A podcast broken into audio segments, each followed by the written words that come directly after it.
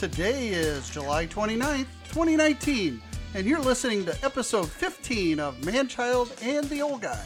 He is the Manchild, a bearded 20 something, and I'm the Old Guy, a cynical Gen Xer. This is your intergenerational podcast where we discuss pop culture, faith, politics, and whatever we find interesting. Broadcasting from the basement because that is where mom lets us. I'm the Old Guy. And I'm the man child. Welcome to our stream of consciousness. Welcome, welcome. Yeah. Well, it's a great day outside. It's like 80 some degrees today, the end of July, which isn't a bad temperature. No, it's not a bad temperature if you know you're just traveling outside and doing things. Um, but when you work inside and they have to go outside take your break, um, your car feels like a furnace. It doesn't matter if you have the windscreen or the uh, you know what do you what do you call it the, the sun blockers. Yeah, just the sunshade. that's- Yeah, the shades that go in the front of your glass does not matter because I'm there so long at work. The sun moves all over, so it does, you can put it in the front windows, but um, all the other windows are going to start absorbing light. That's why I want to get my windows tinted. I think that would help a lot. You think that's going to help to tint your windows? Yeah, Thank you for that. here's a minor one. I get one other one. No, you, no, No, no, no, no, was a, that was a You tiny got one. your belch okay, in come on. early. It's ah, come on. It was a little baby, it was a little baby belch. Yeah. All right. Well, you know what? I want to tell you something right now, Dad. Well, wait a second. I just, I, I simply want to say tinting your windows really has almost no effect if your car's sitting in a parking lot. That is false. It is not false because guess what window you can't tint? Yeah, I know. I'm saying you can tint all the other windows because, th- dude, this is what I'm saying. You can tint all the windows, right? No, you Except can't- the fringe- windshield. You can't tint the windshield, Right. But you can put the windscreen thing up there when you're parked. The windscreen, the Whatever. sunshade. The sunshade. You can put the sh- yeah. You can put the windshield where the windshield goes. Um, No, yeah, you've can put the shade in front of the windshield or behind it or whatever, and then you can block the other windows, and it's gonna be a lot cooler in the car. Okay, I once you get your windows tinted, I want you to put a thermometer in your car. It's still gonna be hot, but it's gonna be less hot than it was before. That is one of the main reasons for Less getting hot, windows otherwise tinted. known as cooler. Oh, I can't say cooler because you get triggered and say, "Oh no, it's still be hot." So I'll say less hot. Okay, That way well, it doesn't You hurt. te- you test this. I I am. I, I will gladly test this as soon I'm as you gonna put your say- headphones on correctly. are they on backwards again? Yeah, it's okay. Well, obviously it's not okay with you. No, I mean But it's I'm okay. gonna put them on right. Yeah, I know. We just did a photo shoot, guys, because They uh, we're re- famous. They And- really don't feel any different. I know it bugs you. Yeah, those cauliflower ears or something. I I, don't do know. not have cauliflower ears. Color flower ears. Yeah, you're right, Dad. You don't have colorful flower ears. Um, so Well, what are you gonna rant about today, manchild? Well, we're going to talk about a couple things before we get into the big meaty stuff today because we've already talked about last week that today's episode is going to be a lot more about politics than we have been in the past. We've touched on some of those issues, arguably quite a lot. Um, but a lot of time our episodes are just kind of me ranting about something political, usually. And, then the rest of our, and our quite often being wrong, but that's okay. Okay, wrong, correct. What's the difference? We're all gonna die in the end. All right, but today I wanted to talk about um, the Democrats. I think there's 27 right now um, that are running Yeah, for I, president. I don't know the exact number, but It was 25. Although there's been lots of stories this week about where Beto O'Rourke is, nobody knows where he is. I, I don't that's a good point. Campaigning this week. Yeah, I, I think he's done. Um, so I'll just get get this out of the way. Um, who's it gonna be in the primaries for 2020? It's gonna be Trump, and who do you think else? Uh, who's going to be the Democratic nominee? hmm Well, there still is the outside chance of Hillary Clinton. I don't think it's even outside. I think she Uh, is totally coming back. Oh, you think she's going to come back? Yeah. there's- So I, but I don't think. excuse me. I don't think the DNC wants her, um, and her apparatus. So uh, that'll be a big challenge. And Look, she's- I don't I don't care who you are, but having six friends who have committed suicide is an anomaly, all right? Six of her quote unquote friends have all committed suicide. You know, so I think anyone that's the you know, those top league people in the DNC aren't gonna say, Oh no, you can't join us, Hillary, because they're all gonna be at a funeral next week for someone they know. Oh, They're all gonna be dead. That is a conspiracy. Theory. No, she killed her chef. She also killed that Seth Oh, wait, kid. wait. You cannot. She allegedly. I'll say what I want. No, you. She she can sue me all she wants. Uh, no, you're not going to say those things on here. You cannot say that she did that. Gotcha. It was a punchline. It was a joke, so you can't sue me because it's a joke. So it wasn't a funny joke. It was satirical. I don't know. Okay, I, there's no proof. She's never been tried. All of that kind of stuff. But you could say that that um, she allegedly has been involved in those things. Allegedly. Yeah, whatever. She. I mean, there is she- a lot of coincidence surrounding both her and her husband. There's a lot of coincidence. You know, it was a coincidence that I- he I- happened to be drunk and driving and died. okay. It was Well, getting back to your original Right, I want to talk about question all is, the. there's an outside chance I think that Hillary could be jumping in. Um, many of the uh, com- political commentators that I listen to, uh, excuse me, um, think that there is still an outside chance. Uh, but if she doesn't get in by the first of the year, she's not going to get in. Uh, outside of that, um, Biden and Elizabeth Warren look like the top two um, contenders uh, that'll be going forward. So it, it would be up to those three. It'd be either Hillary, Elizabeth Warren, or Joe Biden. Of course, right now, if you look at Real Clear Politics, Joe Biden's in the lead. And he's actually uh, leading Trump throughout most of the United States. But that's typical this time in an election cycle because most of the polling apparatuses uh, actually oversample Democrats a little bit. So usually the Democrat is ahead at this point in time. And um, so it's probably about even if it was Joe Biden and Trump and Elizabeth Warren and Trump. And I don't think, even if Hillary ran, I don't think she has a chance. Yeah, I don't. I just. I just know. She's an unlikable person. Nobody wants to listen to her, and that's I think the uh, the problem with Elizabeth Warren is she's so um, no one wants to listen to that voice. Four when. I'm telling you about, hey guys, That is hello the worst there. Elizabeth Warren. I am gonna talk about these things, and she sounds like she's croaking and about ready to die half the time when she's speaking. Um, but my whole thing is that I I think Hillary Clinton's gonna come in, whoop, save the day, um, because it's gonna they're, either they're gonna kill enough people, they're gonna pay off enough people to like just write her name in to the point where she wins the primary because well she she wrote her in, and there, you can't say that they won't do that because would that not be a very strong symbol of what she's about, uh, dismantling the, the House of Representatives and stuff like that, and what? what because they want to do the popular popular vote.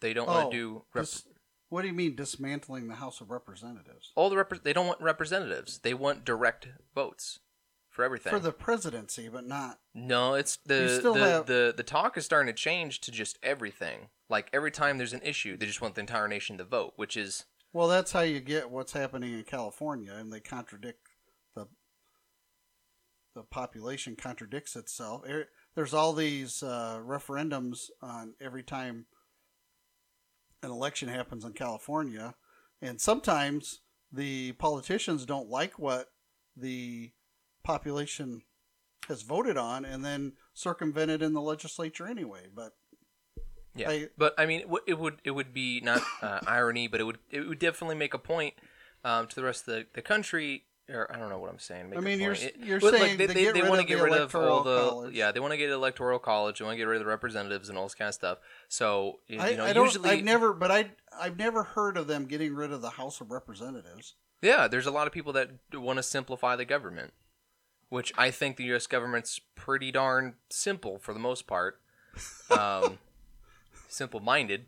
Well, But th- so there's just one of those things where you, when you look at it, it's uh, really stupid, but it totally makes sense. You have this whole people that want to get rid of um, any type of representation. They just want to have direct votes, direct democracy, which uh, typically leads to ruin.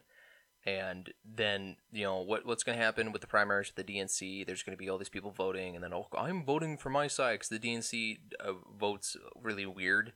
More one person can vote for has ten thousand votes versus Yeah, one person that has one half a vote. called the and- super ballot. yeah. Um. So, yeah. So you're gonna have so many people vote for Hillary. They're gonna be like, oh well, yeah. Come on, Hillary. Well, that's sense. how they messed up. Because Bernie Sanders actually was Yeah. He- very he popular in 2016, and he technically should have been the Democratic nominee. And there's a lot of people that feel if he was the nominee in 2016, he actually would have beat Trump. I yeah, I think he would have because it was just at the right time. Um, right now, I don't think he's gonna. I don't think he can get anywhere because there's just there's nothing to it. You look at Bernie just burned out because he ran so hard with all the stuff he was doing. What are the other 26 candidates doing for the Democrats? The exact, exact same stuff. I mean, some of them are stupid, like Noah Jenna pointed out. There's one point politicians, abortion, gun control, or you know, Medicare, free school, and that's the only thing they harp on. You ask them about anything else, they're like, "Let's have an, uh, a conversation about it at some point." They can't well, make a what decision. Kamala Harris. Yeah. Um, so you just get all these people that don't have actual, not that they don't have opinions, um, but they don't have any plans or policies that they actually want to enact except this one thing. because they just want to get into office. And, you know, a lot of people are right. They're just doing this to bolster their Indeed profile. Or, Indeed, I guess Indeed's more of a local thing. Um, their uh, uh, LinkedIn. LinkedIn, Is that's what the word. Their about? LinkedIn profile, their resume, all, they just put it on there. Because next time Kamala Harris is on the news, it's not going to be um, Senator well, yeah, Kamala a lot of these folks are. Dude, they know dude, they they have what? I just got this email. What does it say? Who is it from? I, I can't read it from here. Look at it. Sorry, guys. Look at this. Look at this. Out of date, out of jobs. Indeed.com. yeah this is a This is just now. I just got an email from Indeed.com, Yeah, which is a, is- a job hosting site. yeah. This Um, is one of those creepy things we talked about Indeed, and then all of a sudden he gets an email. Don't e- don't even tell me this is just by chance. This has happened. And okay. I, and I do want to put out that uh, you are using an Apple device, and I think yeah, and you're using a Samsung. What's the difference? well, I think Apple has a lot more listening than Google does. that is such bullcrap. That is such, there is way more Google Home issues than there are ever Siri issues. Yeah, there are people that listen to Siri conversations that help them better, but there aren't people that are like seriously leaking out thousands of hours of stuff people are saying for Google. Well, that right? happened a lot faster than it did on my Android device. But it still happens on your Android device Yes, because guess what? It's technology. It all happens. I, I'm not saying that I'm not being listened to on an Android device. I'm simply saying, faster on Apple. So you're saying Apple's a better product? It's much faster than Android. I'm saying that they're listening to you. yeah, so it has a better microphone. That is not what I'm saying. Yeah, you were saying it's listening a lot better than it is on there. So obviously, I have a better microphone on my iPhone. Okay, whatever. Anyways, I think Trump is probably going to win in 2020. I have no definitive evidence other than um, there's nothing better.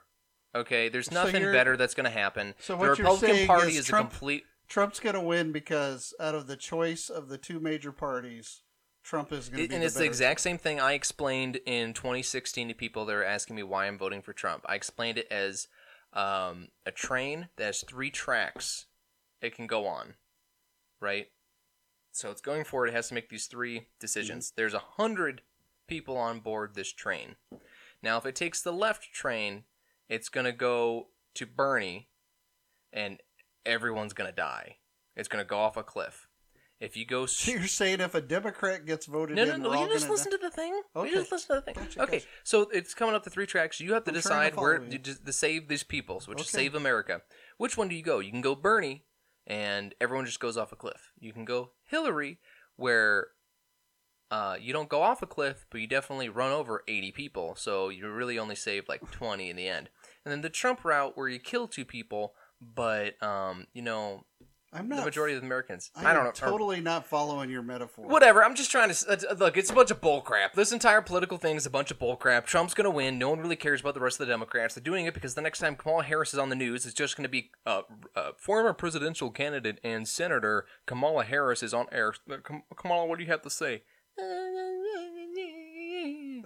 That's all it's gonna be. That's the only reason they're doing this stuff is to bolster their career. Uh, uh, Pocahontas ain't going nowhere. Okay, she's done. She's just done. Elizabeth Warren. Yeah, uh, Bernie Sanders, actually he's raising dead. quite a bit of It- money. yeah, she's raising a lot of money. It, it isn't going to go anywhere though. She, she she's not going to be able to do anything because this is you're racist. That's what she's going to say every time someone does something. That someone's going to say, "Well, you're the one that pretended to be a Native American." No, I didn't. I was raised that way. I thought it was.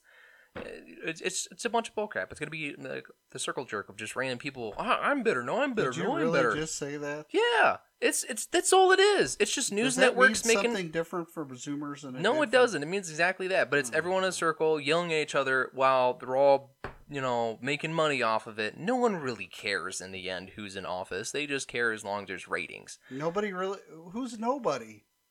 Are- I know. no, I'm of- not doing. I'm not doing this. You're gonna nitpick me on about like who's nobody. Well, 'Cause you a- said nobody it's a cares who the is. Nobody. I'm like, Are you saying? I don't. oh, dude, why do I have to do this every time in the show? I gotta like break down when I say nobody or Well, you know because everyone. that's an absolute statement. You make absolute statements. I don't break you down when you do that. I catch myself saying. No, I'm you saying- don't. Oh. You're like a computer's investment.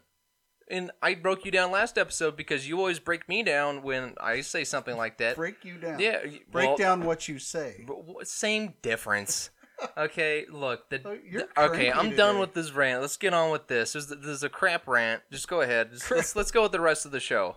You ruined it. You ruined the whole thing. I It was supposed to be a rant, and then you come in and you do your own Well, little no, spiel. Come on, I'm not your- doing your. Say you're sorry. I'm sorry. Do you still love me? Yes, I do. Okay. I, Okay, I'm better. okay. Do you want to? Okay. So, where are you going? So you think that it's going to be Hillary versus Trump? Is that what I, you're saying? I think in the end it's probably going to end up that way. Hillary's going to come out of the, out of the weeds, and it's just going to be her and Trump, and they're going to make some show of it, and it's going to be Hillary, and she's going to be right there next to Trump, and they're going to be arguing again, and I it's just going to be like a repeat of 2016 where people are going to keep saying, "Well, Biden's doing better," or, you know, whatever. Pocahontas is doing better, or the slave trading black lady, what's her name, uh, Kamala Harris. Uh, she's doing better. She- It- Okay. her she- family were slave traders in Jamaica. That is where their money comes from. I, whether or not their money came through, I don't know. But her dad's biography does state that, and her dad has stated that that they are from Jamaica and they owned slaves when they were back there. Whether or not their money comes from that or whatever, I that's another story. I'm sure it does, but hey, whatever. Uh, yeah, it's gonna be Trump in the end. I think he's just gonna win again. Um, at this point, I'm so disinterested uh, because you've talked about it, and we both talked about it. Everyone's starting to talk about it. The deficit, the budget, oh, the it's freaking debt. It's you can do all you want. That's cool as a president, but there's just so much money that's being spent on everything. I don't. I don't even know. But at some point, what what are we gonna do? It's gonna get too much, and everyone owes everyone a whole bunch of money. I just. I don't get it because look, like the Democrats are screwed, the Republicans are screwed, the Libertarians are screwed. Yeah. There, there just doesn't really exist at this point anyone that says they're libertarians, like uh, they say, "Well, I'm a big fan of this band. Like that band hasn't existed in like 30 years. Yeah, well, it's still the best music. They only released two singles. Well, yeah, you know, and." They're Well, just they're- people that are just tied together by a simple idea, but no one, no, they're, libertarians will never form a legit party, and they, I'm going to say, they will never win the presidency. They will never achieve No, anything yeah, because there's too much of the libertarians that um, it, there there needs to be a definitive thing, but libertarians are not definitive by their well, existence. we, it, it'll be really hard for a third party candidate to I don't think it'll be that hard, uh, especially. to win the presidency. I think right now a third party candidate could totally come in. It, but the problem But- would be is a third party is just going to be a Democrat. That's all it is. Um, I, I don't know about that, but the the the true reality is if you voted a third party candidate in as the president, you're not going to have third party people in the House and the Senate, and so both the Democrats and the Republicans probably are not going to work with that guy. Yeah, it'll be a gridlock girl, government, which would be a good thing. Yeah, which necessarily won't be a bad thing if the government's not doing anything. But he's never going to get any legislation proposed or passed. It'd be really difficult. Yeah, don't get And- anything passed. Leave it. Yeah. Be a Coolidge. I mean, the the reality is is that Trump's spending money way faster than Obama did in the last two years of his presidency. Right, the last three years he's ran up two point six trillion dollars in debt. hmm And two of those years, he had a Republican House and Senate They could have voted in good budget deals to be fiscally responsible. And now there's stories coming out that Trump's telling his team if they get reelection that they've got to make major budget cuts in his next four years. Well, why not do that now? I mean, they're, Well, they're because if you start doing budget cuts, you're going to cut a whole bunch of stuff. That, that's the thing, though. When you, when you first get your first term, you got to get the second one because that's the time everyone wants to get the majority of things done because you don't care about getting reelected because you can't. He- he you cut- can't run again. So if you just finish it all out in the last four years, get all the stuff that like the public wants in the the first four, and they promise great things in the second.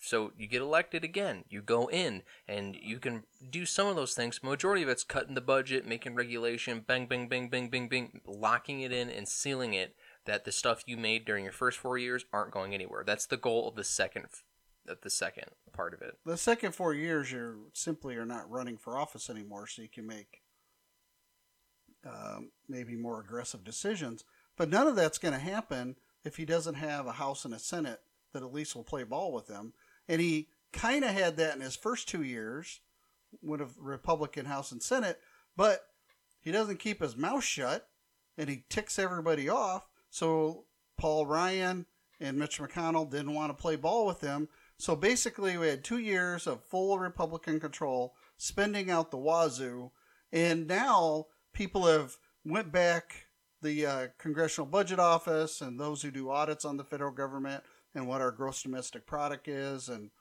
uh, economic growth have all revised all the quarters already of the first part of the Trump presidency. And year over year, we, we're not getting even 3% growth. With this much money coming into the federal government and um, a 16 to 22 trillion dollar economy, depending on who you look at and who who you're um, look who you're reading and talking about the economy. A massive economy, more things happening than ever, but we're still only in a two percent growth cycle. That- I, I don't know. uh, You, you keep saying the two percent, like we're well, not 3 growing really well. But everything that I've been hearing, especially in my classes and things like that, is that the the U.S. government's growing faster than it has in a long time. I mean, unemployment U.S. is government, yes. the, uh, the, The U.S. US government, in economy- America, yeah, well, is it's Two percent growth of twenty trillion is a lot more growth than fifteen trillion. Yeah, but you, only oh, you just you, the way you phrase it's only two percent. Yeah, two percent of a two because there's a reason behind that. Because three percent growth is considered the sustainable spot that economists want the U.S. economy to be is about three percent. Yeah, they, Because they can want it all they want, but they also keeps- want to change inflation randomly because they think it'll do better and Well, that's oh, the do this and that. that's the Fed doing that. But they're all economists, Well, the economists are only reporting things. The not all the Fed dude. Who do you think they hire to work in the Fed? bankers. Bankers who are economists because they go to college. And what degrees do they get it in? In accounting. In They econ- get it in all different kind of things, but they're not all econ- economists. Oh come on! You got it's, there's, there's look. You're not gonna hire and make a defense contract company and not hire a bunch of dudes from the military. It's not gonna work. If you're gonna deal with money, you're gonna run the Fed. You're gonna hire a bunch of economic advisors, a bunch of economists. I'm not saying that some of them aren't economists, but that's not who they all are. You don't. the economists are the one making budgets and crap. But guess like what? A whole bunch of the engineers that work for Boeing or or any of those companies didn't serve in the military. Yeah, I didn't say they were because they're not the ones in charge. They're the ones building crap. You don't need a three tours in Iraq, three pack a day Marine, and I've sniped 50 million people. You don't need one of those dudes building a plane. You need him in charge of leading a group and organizing stuff. So yeah, I'm just looking up uh, Mr. Powell, who's the current Fed chair, and he went to where did he go to school? Princeton George- University got a degree in politics. Yeah, he has a degree in politics, and then he went to Georgetown and got a degree in what? Law. He is not an economist, Great. but he does That's an have a PhD dude. That's in a, that, economics. but that's. Wait, I'm sorry. What was that part? He does have a. Oh, he. He is the first chair of the Federal Reserve since 1987 not to hold a PhD in economics? First, since 1987, so very long history of people being doctors in economics running the Fed. One, two. Does he really count? He's not the people they're constantly hiring for the Fed. He's the dude in charge of the Fed. Well, I'm just using that as an example. They don't always put. These people are very smart. You don't have to be an economist to know how an economy. What works. is an economist, though? That's a person who studies economies. Great, you work in the Fed. What are you studying? They're not studying anything. They're screwing up the economy, is what they do. Yeah, because they're bad at doing it. Yeah, but that's Well, the like- thing. That's what economists do because they sit around and just toy with the ideas of, hey, we should adjust it this. No, we should do this way. They, they, they don't. No one, everyone agrees. They can say it's three percent because it's just a mean. It's an average on a, a normal distribution, right? It's just a freaking bell curve, and they took the exact Wow. center. You can tell you just got done with your statistics class. It's a uh, monomial distribution. uh, uh, it's a monomial distribution. It's just here's the high point. That's the mode. We're sticking with that. It's not uh, the more data sets you put in there, the number's going to fluctuate. So in ten years from now, the number's going to change sure. because the U.S. But all of this to say is Trump promised a whole lot of stuff, yeah, and he promised to take care of the economy. Now, if you're blowing out growth, we'll just say the economy is doing well in general, and there's less unemployment, but you're blowing out the debt to do it. I've got a problem with that. well, sure, but I think the game is like what Amazon's doing. but do you It- think that that's good enough to get people to vote for him? Look, the average Joe doesn't give a crap. Like like, you ask them about the government, about anything, they don't notice anything.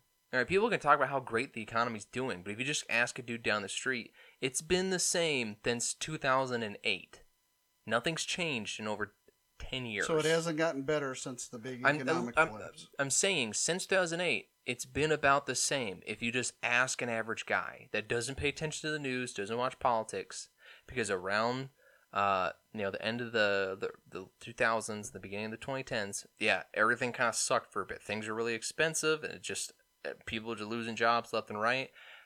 Now, yeah, you can say people have jobs, but it's not something people notice because it took over a decade for it to happen. It's not like in three years it all changed, and wow, you know, I remember a couple of years. Ago it was a decade ago. That's a lifetime for some people. Oh, sure. That's So half, it's- half it- of your life. Yeah, um, it- but it's it's just one of those things where you look at it and it doesn't it doesn't affect anyone on the very small scale. I'm not saying it literally doesn't affect them. I'm saying them as a person, looking at the grand scheme, the economics and all this kind of stuff, they don't notice. What they notice is that we dropped a Moab bomb, mother of all bombs, and and blew up a bunch of people. They know that President Trump, the first president to step into North Korea and ha- and shake the hand of a dictator. They have talks with North Korea to start building a wall on the on the southern border. Not the first president to do that, but the first one to make it like a major priority and get a lot of it done. A Like, lot. a I'm lot saying a lot of it like look, he, if he made it pass, they're getting it built. It's going to get built. Well, like you know, supposedly hundred miles will be built during his first term. sure, whatever. But it, it's it's you know it's getting done.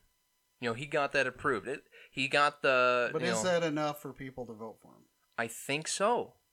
Because you can look at all the numbers you want, but the numbers don't mean anything, right? So, working at Best Buy, when someone uses the Best Buy credit card, I say, hey, you can get 5% back, or you can do 18 months financing, right? One of those two things are very different when you break it down. So, I can tell you, oh, the economy's 5% better, and you're like, what does that mean? It's like saying you can get 5% back with your card, and you say, no, no thanks. But if I say, yeah, you're going to get uh, $523 back, yeah, I'll do that. I can tell them, oh, you're going to get 18 months financing. Oh, I'll do that. Or until I say, hey, it's going to be $210 a month for 18 months for you to pay this off. Oh, I don't want to do that. It's how it's broken down. So the way people talk about everything with the big numbers and budgets and things like that, it doesn't mean anything to anyone. They just look at what's around them. People are generally more happy about uh, Trump because he's just like he could not care less about what some people do and say. Obviously, he does care, um, but from the perception of a lot of Americans, that he doesn't. So I think that's why he's going to get reelected because no one's looking at the the issues that we see. uh, the issues that the mainstream media talks about, or even the alternative, the budget, the budget, the budget, the budget. No one cares because you know what? Most Americans can't balance a budget. Most Americans, most people working in the government too, when they had the, the longest government shutdown thanks to Trump, w- it was a very interesting study people conducted. I think the whole thing was just a social experiment because you found out that a majority of the people that work for the federal government that make a way above minimum wage are all living paycheck to paycheck. Even people making hundreds of thousands of dollars a year. You know, if you look at them, how are they going to look at the federal government and think, well, I could do better? They can't. Well, So what's going to happen is if we make debt so cheap, but someday that isn't going to happen. It's just people don't Any get it. longer, Everything's so simplified. They think Robinhood and Anchor apps, or not Anchor, uh, Acorn apps, where you invest to put some spare change. You don't make money out of that. You're not gonna make. You're never gonna make the projected amount of money on Robinhood or on the Acorns app or on E Trades. You're never gonna make the. The projected amount because Americans think they can throw five bucks in there, make me throw throw a dollar here, there, in there. It's never going to do anything. You have to be very committed to it and put a lot of money into it and very and like just study it. It's not a CD where you set it and forget it. Well, I'm going to disagree with you a little bit. I think a lot of people can do budgets, and there's a lot of people making money day trading. But I, day trade, like actually day trading, not the the simplified app where you well, give you five said bucks. E Trade, and that's a day trading, or yeah, Is it what's the other? there's lots of. Whatever. It's another one of those stupid, tr- uh, you know, weird But I- trading apps. You're using a lot of these. The average American doesn't care. I, I think a lot of people do care, but there's a lot of there's a lot of uh, people. I'll say under thirty who are oblivious to it because they're more concerned about what the uh, Yeah, last but they're the ones that what vote. Miley Cyrus or J Lo's doing or Exactly. They don't Then- care, and they're the ones that are going to be making all the huge voting decisions in the next couple years. I don't know. Well, look, the baby people- boomers are just like more people out. old. I know, but more and people no, no more old people vote. vote than a greater percentage of older people vote than younger people. And but the thing is, those younger people are getting older. Okay, so We're we all- can keep saying the older older people are going to vote been. when we're assuming the older people are going to be like conservative. No, the the stupid hippies and stuff that I grew up with, my age, by the time I'm your age, are probably going to be drugged out doing the same dumb stuff. So they're they don't know how to do anything. You know, it's like when I was high school. We never had a budget class. We never learned how to write checks. Never learned how to count money like the way you need to in a store. We never learned any of this the basic life skills. And Why? you mo- look, I know you taught me, but school never did, Okay. which is arguably a pretty much the exact place where you should. Well, you If we're all paying for it, so. I, I, I'd expect life skills versus I need to know stupid things about math that, uh, quote unquote, average American is never going to use. So I, not to make this rant too long, but I'm just saying he's going to win again, and it's going to be because no one is looking past um, some of the very surface level things that he's done. I mean, they're big for some people, but they look a lot bigger so than they actually we're are. noting that prediction now that you're thinking Hillary Clinton against Trump, and the choice will be for Trump. That's your Yep. prediction. Yeah, I think the D- Democrat Party is going to split. But I've had that prediction for the past four years. Democrat Party's going to split. Split. Well, that's a possibility. And with that, we want to take a moment to acknowledge all of our stream of consciousness listeners out there. We appreciate all of you listening and adding to the value of our podcast. Um, when you share your stream of consciousness, consciousness with us, you are helping to produce a show, and I have a special call out to Curtis in Kansas City, who subscribed to the YouTube channel this week. Hey, and if you found value in this podcast, please utilize your Anchor app or our PayPal link to donate and support the show. We use Anchor to pay for hosting the podcast, so uh, links can be found through our website, www.bloodpumpmedia.com. You can also cross your streams of consciousness with ours by emailing us at manchild at post.com or the old guy at post.com or bloodpumpmedia at gmail.com. We want you to interact with each other, so look for the Manchild and the Old Guy page on Facebook. You can also listen, subscribe, and share your thoughts through our YouTube channel as we post episodes there. And we'd love to hear from you, your suggestions, your comments, so you can help produce the show and we can get better at what we're doing. If you like what you hear and you're finding value and entertainment in what we are doing, then by all means tell others by crossing the streams of consciousness with them. So uh, there's a lot going on in the world, and um, there's some of a crazy uh, "don't be guy, don't be that guy" stuff this Don't week. be that guy. Yeah. So um, these things always get crazy, and of course, our favorite state to have crazy people in is what? Arkansas. No, it's Florida. Um, and there, there's a Florida woman who's accused of aggravated aggravated assault after being refused pizza a pizza slice. And she was uh, uh, arrested. She's 22 in St. John St. Johns County. The sheriff office arrested her, and she's been charged with aggravated assault with a deadly weapon without intent to kill, and is being held on $1,500 bond. And this is in St. Augustine, uh, Florida. She became angry after an unidentified woman said no to her request for a slice of pizza. And I'm going to cut you, she said, with a steak knife in her hand, and she tried to attack the lady. Uh, the report adds that a male bystander was able to take the knife away from this lady, but she soon found another one and tried to attack the woman again. Hey, if you ask people for a slice of pizza and they say no, go ask somebody else. Don't try to kill them. Yeah, get hangry like that. I, I want to know where were they that they got all these knives. Uh, yeah, usually pizza places don't have steak knives. So, Very interesting. yeah. So there's this other uh, really crazy thing that happened down in Australia. Um, there's a horrific scene where a woman decapitated uh, the her mom decapitates mother as four year old boy looks on. And so she's getting into an argument with her mom, and the daughter became violent and ended with uh, her just go ahead and slicing her mom's head off. I'm gonna say it's probably not the right way to end an argument. Yeah. Like you and I disagree all the time. Yeah. But I've never considered chopping your head off. Really? I mean, I've whacked you upside the head before. You've never thought about chopping my head off? No. Do we need to go back and consider a sociopath No. status for you? No, no, no. I'm just hyper focused. Yeah. So this is a lady that was 57, um, and neighbors came out and the they found the mother's body uh, with multiple injuries and of course beheaded. Uh, the daughter was arrested outside the home of a neighbor, and the four-year-old boy was taken to the hospital uh, with a minor head injury. And I guess he witnessed this whole thing, so he's going to be traumatized for the rest of his life. Maybe the next great uh, Australian serial killer. We haven't had a real good serial killer in a long while. Well, there's probably several going on right now. We just don't I just know. think it's gonna be. They're gonna be crazy. They're gonna be crazy because it's gonna be really hard to hide it these days.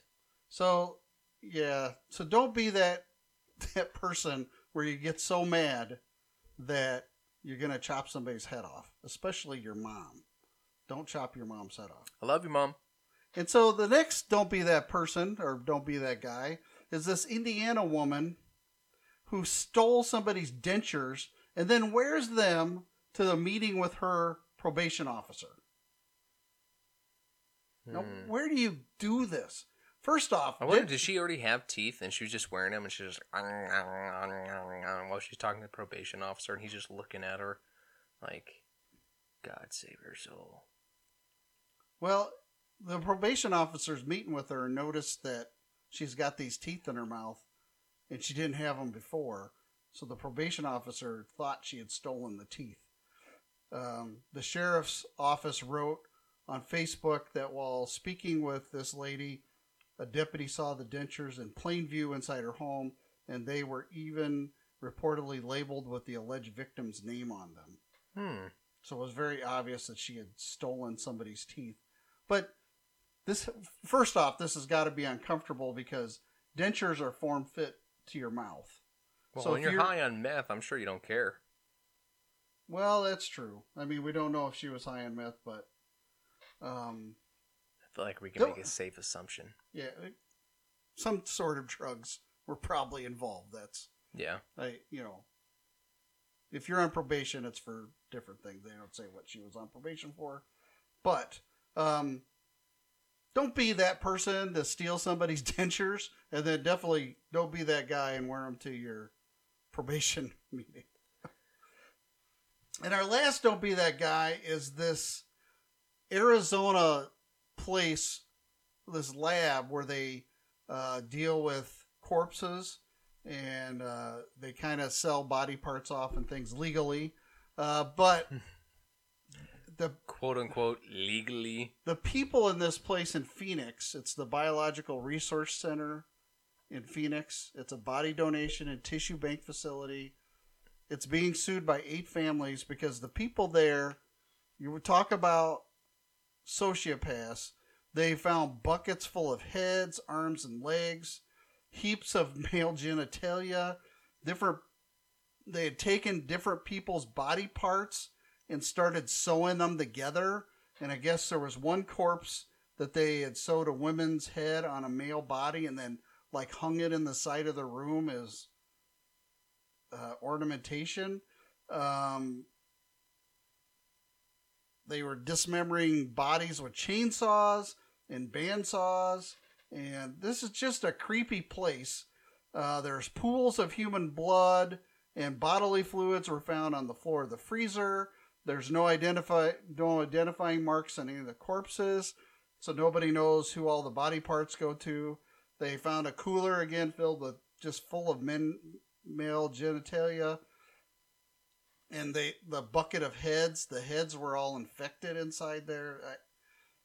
I, um, just kind of crazy Frankenstein kind of stuff going on, and uh, this kind of creeps me out that there's. How do you get a job there? well, I don't know. I mean, like, Uh, what kind of qualifications do you need? Like, oh, I see you have, have a juvenile record of mutilating animals. Uh, you want a job? Yeah, You right. know, they just go to the correction facility. Arson, no. Bedwetting, uh, Do they put you in a room with like a small mammal and a exacto knife and see what happens? Uh, Mom, I made a, a cutout. Oh, very nice, Timmy. You're supposed to use the paper, not the cat. Right. Yeah. I, there's something disturbed going on with the individuals at this place. So anyway, don't be that guy that gets a job there. Hmm. And if you do, uh, run.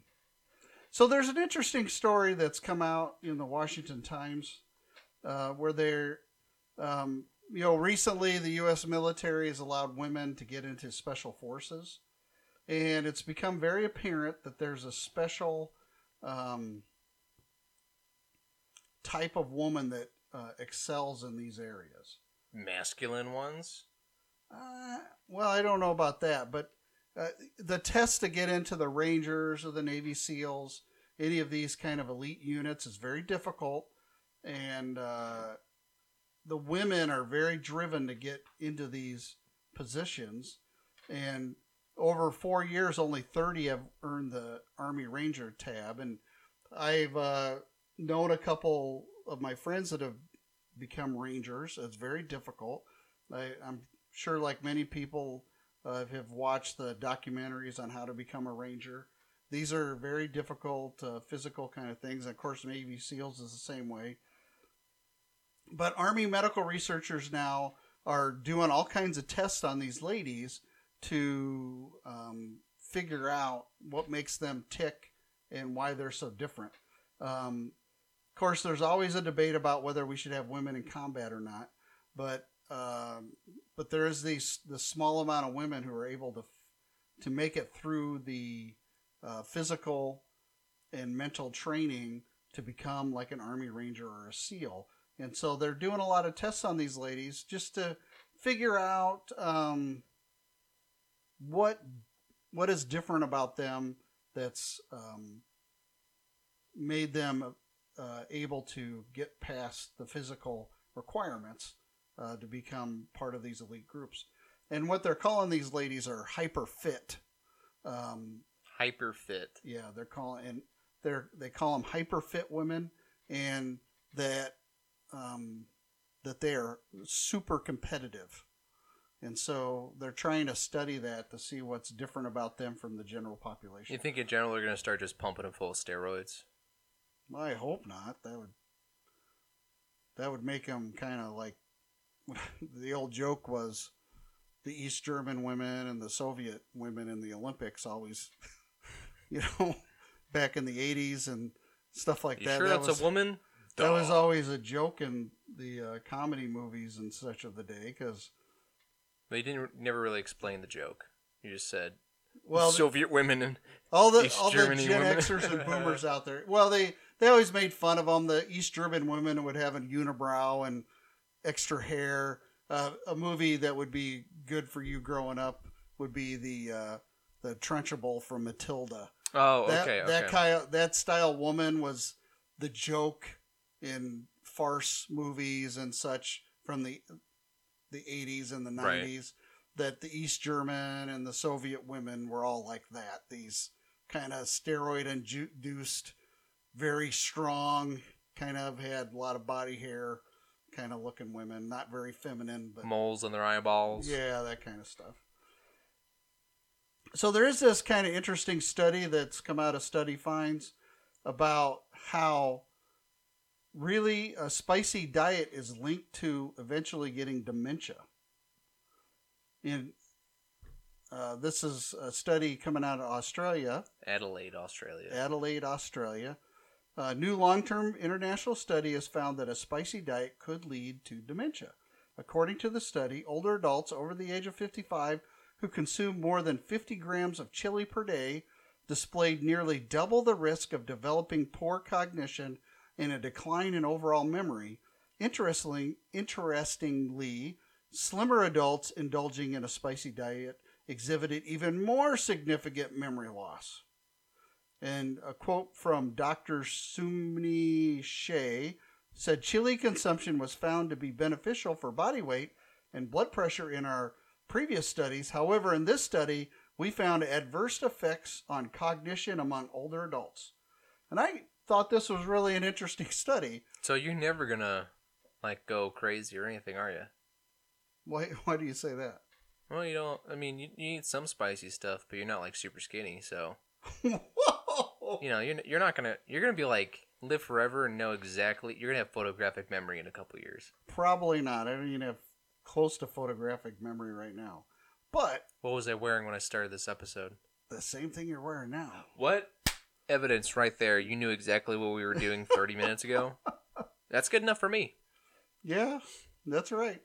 Um, well, it is something to be said. I um, I don't eat a lot of spicy food now simply because Okay, dude, you you hawk down jalapenos and jalapenos like it's water. Not- okay, you just not like I used to. not like you used to. It's still bad now. You're like, oh, this is kind of spicy. and then you complain about the heartburn and how much it burns later. Yeah, I, But you, you still do it, so either you're gonna go nuts I know, or but I like the spicy food. Okay, that's fine. When you have dementia, that's Well, you just said I'm- I won't get it. I don't know. Don't lose too much weight. Did you stay at a Holiday Inn Express last night? How old is that joke? I don't know, but it still works. I stayed. Are you a doctor? No, but I did stay in the Holiday Inn Express last night. Okay. So this is an interesting story. Uh, four out of ten adults regret their life choices. Yep, I'm in there. You're in there? Mm-hmm. and this is out of London. Um, s- small decisions like what to eat or dinner, or too much more consequential ones, such as choosing a career to pursue. We are all faced with numerous choices on a daily basis, and it's human nature to look back, the story says. But according to a survey of 2,000 British adults commissioned by UT- UK Charity Consortium, remember a charity, four out of 10 people regret how they have lived their lives so far. Spending too much time at work and not traveling enough were among respondents' biggest regrets. Other common regrets among those surveyed included neglecting their health and not spending enough time with family. Many wish they had been a better parent to their children. And all of that regret seems to be a big motivator as well, with 40% of respondents claiming that they want to make some positive changes in the near future. What do you think about that? Especially with your Zoomer, No, I I definitely Generation. agree. It's because you're um, you're 21 and you're already saying you regret some of your life's choices. it, we're gonna stay in this topic for a while, just so you know. I I've mentally had to grow up probably much faster than you did. Um, anywhere around my age, because all the things you were exposed to was like a little bit. Every time I was exposed to something like pornography or drugs or drinking, smoking or whatever it is in life that affects people, when you were exposed to it, it was like this one instance.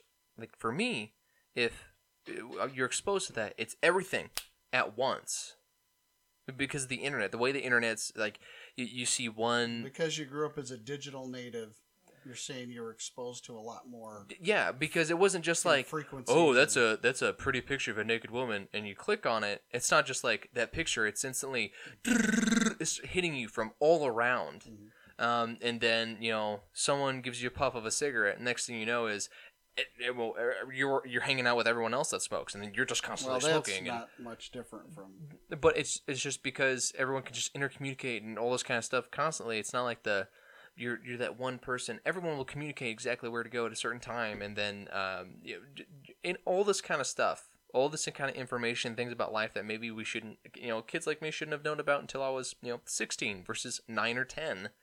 Um, it hit me really early on, so that affects your life decisions. Makes you think you're way older than you actually are, and then you have all these other experiences that like don't exist. And then uh, you know, I've had some life experiences where definitely feels like I've aged a lot. Like when my first car blew up and I was stuck inside and it's on fire, and it, I, you know, I got out and it goes boom. Well, that is an experience most people haven't had. Yeah, and then when I fell asleep at a wheel and crashed in the back of a big truck, uh, that was a crazy experience, both car ones. Uh, but it's just there's all these experiences in everyone's lives. For me, it, I've just had a whole bunch of not good ones, and each one of those ages you a whole lot because it takes away that just like this part of innocence, like this, um, you know, fun part of your life. And so you feel like you're a lot older, so you try and make more adult decisions, and then you realize, oh, I really shouldn't have done that. I I screwed up. And, Like in a lot of my past relationships, uh, like my past relationships haunt me because of how much I screwed up in them. Not because it's like I wasn't just like a good. I was just I was a horrible person in a lot of those relationships, and I treated people horribly, and I was very selfish. Um, and then you know just friends I had that I don't have anymore, and the people I spent time with, the how I treated and talked to other people. Um, you know those kind of things haunt me. I'm 21, and they're gonna haunt me the rest of my life. So yeah, I would definitely say Well, I, this goes back to, although you're experiencing all that and having these feelings internally, um, I would say that you're not alone. I, I think most people have those regrets. Um, if you didn't have them, then I would think that you're a sociopath. yeah. But uh, but the reality is, is we all have. I mean, there's stuff that only God knows about me. hmm Um, so, and no one's ever going to know because it. There, I did some things that no one needs to know, but God's forgiven me for those. Uh, but they still haunt me, and every once in a while, the big bad ugly guy brings them up and throws them back in my face. Yeah. So I'm. you but know, I do. uh, Um, I preached a sermon many years ago when the um, pizza commercials were out, uh, Tombstone Pizza, and they always would. The catchphrase in the commercial was, "What do you want on your tombstone?" I.e., do you want pepperoni? You want Canadian bacon, pineapple? That's another story. Whether pineapple should be on a pizza, it but should. uh, the the real I preached a sermon on that once using that tag phrase. What do you want on your tombstone? And a lot of people I've mentored over the years, I ask them, you should write the last chapter of your life right now, and then line your life up so that that last last chapter becomes true. So if you want people to think you were a nice person, if you want people, if you want to have great grandchildren, if you want this, if you want that, if you want to be remembered in this such a way, if you want to change the world um, by building wells in Africa or something like that, write that in that last chapter, and then you should line your life up to gravitate towards that. if if that's how you want people to re- remember you or how you want to be remembered, then you should be making life choices right now to get to that point. Right. And a lot of people don't even they they're so enamored with the issues of today. And kind of what you were saying It's earlier the average about American don't care about these greater issues. They look at it in a very surface level. yeah, just trying to get through today, and so that um, that kind of thought doesn't always ring Yeah, true for them. It may come in in fleeting moments, but it's not something they really ponder. Yeah, and if you're only living day to day, you know, if you make a mistake today, oh, it was just, it's day to day. It doesn't make a difference until it's years down the line, and then you realize to stop with this day to day crap. Like you actually have to plan things out. You have to actually have to budget and do a lot of other things. And then when you look back, you have so many regrets because you didn't think ahead. Um, and you didn't plan, so you just made mistakes a lot. And people say, "Oh, the best way to learn is by making mistakes." There's a lot of areas. No, you got to be prepared when you go into that. You can't just make a mistake then come back next time and try again. There, there aren't try again moments in life, Yeah, well, and I think that's what people. I think there are. You you can go back and Well, I, i'm not saying that there are no. I'm saying there are not try again moments. You know what I'm saying? I'm saying there are moments where you cannot try again. yeah, where you make a mistake and it's done. Yeah, and Like I- if you uh, committed ve- vehicular manslaughter, you're done. Regardless of how you get charged with it and such, you took another person's life. There's no do over there. You can't bring people back from the dead. Yep. So there are some things where we make choices that affect other people in such a way that there is no takebacks, so to speak. But but in the in general, there's a lot of areas where we could go back to somebody and try to renew our friendship, fix things. So if you were selfish in your past and regret those kind of decisions, um, there's opportunity to correct Yeah. some of those things.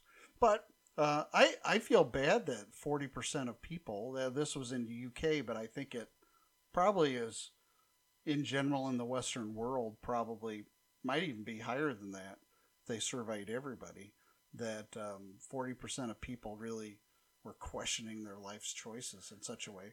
I, I think it- I think it really has to do with being raised because either you get people you're raised in such a way to focus heavily on who you are, like your your introspective emotions, and that's all you focus on. So your whole life's based off of that. So everyone hates you in that instance, or everyone loves you in the other instance because you're just like, oh man, YOLO, good vibes all the time. But when you're in that instance, you hate yourself because you neglect all those introspective parts about you, but when you're only about your feelings and you're all into yourself, you love yourself, but everyone hates you because everything's about you. yeah. But the other one, nothing's about you. That's why everyone loves you. They love having you around because you're just like, you're great, but you don't love yourself, and that's that's the two ways people have been live their lives. So as one, uh, you know, part Yeah, A, You're either you're either the person who takes selfies all the time, or you're The dude taking all the pictures, yeah. the doormat. So eventually, you, those will catch up with you. One half, you're like, I wish I loved myself earlier. Another other half's gonna say, I wish I loved other people sooner. And either way, there's gonna be huge amounts of regrets. Yeah. That's why most of my life I knew that God was calling me to do something specific, hmm and uh, when that, I mean, it wasn't until my mid twenties when I really connected the dots, and so um, every day I live out to what God has called me to do in my professional life and as a person, and those two things jive very well together, and so I don't have regrets um, to say th- uh, what I'm doing. There are regrets on a daily basis, like oh, I could have handled that situation better. Um, I could have made a better decision here, things like that. But they don't override the fact that I'm still on the path that I feel God has called me to do and the way to uh, handle myself Right. in this lifetime. So I don't have those kind of things. So I, um, I just challenge people out there. If you're feeling that way, then Yeah, I mean, it might have to do with my age too. you need to get some introspective and and figure out what God's calling you to do and what your purpose should be.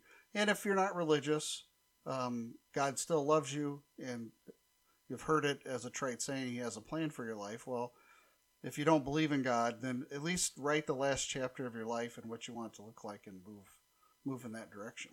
What do you want on your tombstone? Yeah. What do you? I mean, that's a, a legitimate question. Do you want to, your tombstone to say you were a jerk? I'd rather if it just said my name when I was born, when I died. Yeah, that's it. I don't know. Maybe a little stick figure at the bottom. Maybe a little smiley face emoji. Oh man, dude, it's we're we're in that decade. 2020, someone's gonna die, and their tombstone's just gonna have a eh, tongue sticking out, winky face. Mine's gonna have meh. Meh, Not so sir, much. meh.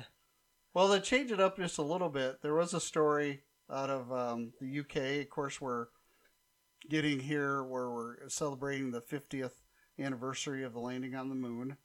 And uh, what's interesting is that the stories are coming out now about how much human poo is on the moon.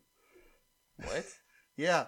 So it, it turns out that as the astronauts were collecting all of these rocks and samples of moon dust and everything that they're pulling back from the moon, They're dropping off a bunch of stuff. well, they had to displace that weight somehow.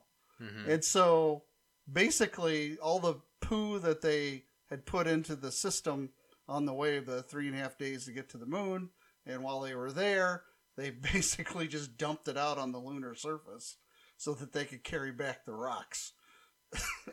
so, Oh. I mean, that's smart though. what? Yeah, I mean, physically, um, so there's about 96 bags of human waste filled with urine, feces, and vomit because the astronauts yeah, did get I'm sick. sure. and uh, that's all been left up on the moon by U.S. astronauts so far, um, which just proof proof positive that life can't exist on the moon outside of a spacesuit, because we would see things growing up there by now. I'd imagine. Of course, we really haven't been up to the moon. We just gotta terraform the moon, man. Put Yeah. a, put a biodome around it. well, that go. that would be the only way to do it because I don't think there's enough gravity. Yeah, well, I, uh, I, I, I, I feel like it doesn't matter what you do; it'll get destroyed at some point. Because the moon's just a giant like asteroid catcher, right? Yeah, it it actually serves that purpose for the Earth. So I feel like Um, we're gonna build something on there, and it's just middle of the night. You hear a big boom, and you look up. There's a bright light on the moon, and just everything's gone. Everyone's dead. It's an asteroid hit it. Three trillion dollars to waste. boom, crack crack the shell. Crack. Yeah, so that would be a bad bad form to build a exoskeleton on the moon. Bad time to invest in Trump Moon Resort. But you could put on the light side of the moon. You could build like a dome there because Solar panel, I guess. I. I- what are they gonna do? Charge the moon? well, the moon doesn't. The moon spins, but it spins exactly with the Earth. Yeah. So you There's could always put the some, dark side of the moon, always the light side. Yeah, so in this modern day, the dark side of the moon is what catches most of the asteroids. Um, so if you were in the dead center of the side facing the Earth, I'm sure there's a scientific name for that that escapes me right now. But you could build a dome there and no big whoop. So, well, um, I do, as you brought up politics earlier in your little bit of a rant. Um, so this has been going on for the last couple of weeks and really the last year or two is about whether or not Trump, President Trump, is a racist.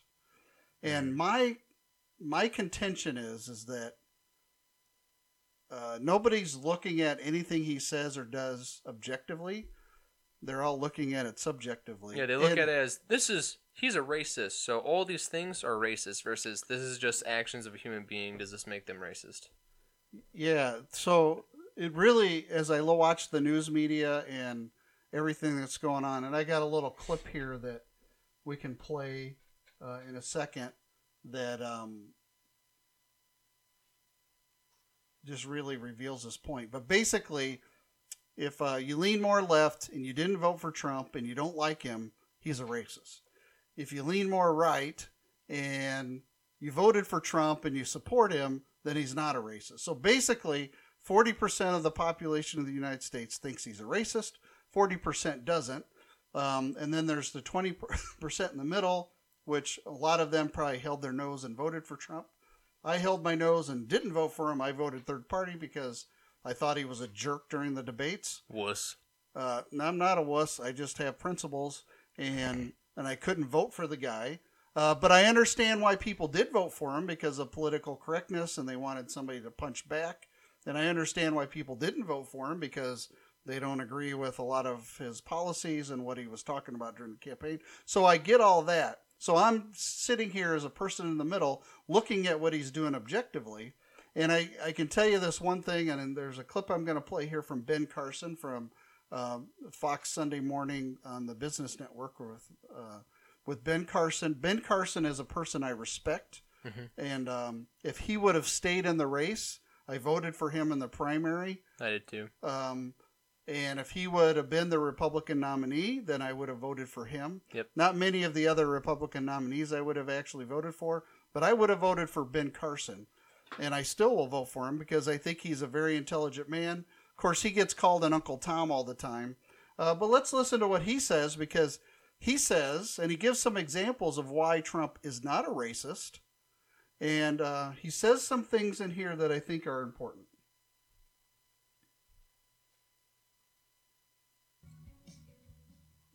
Is a new escalation in President Trump's showdown with the four progressive congresswomen known as the Squad as their Twitter battle continues to blow up social media. Minnesota Congresswoman Ilhan Omar tweeted this last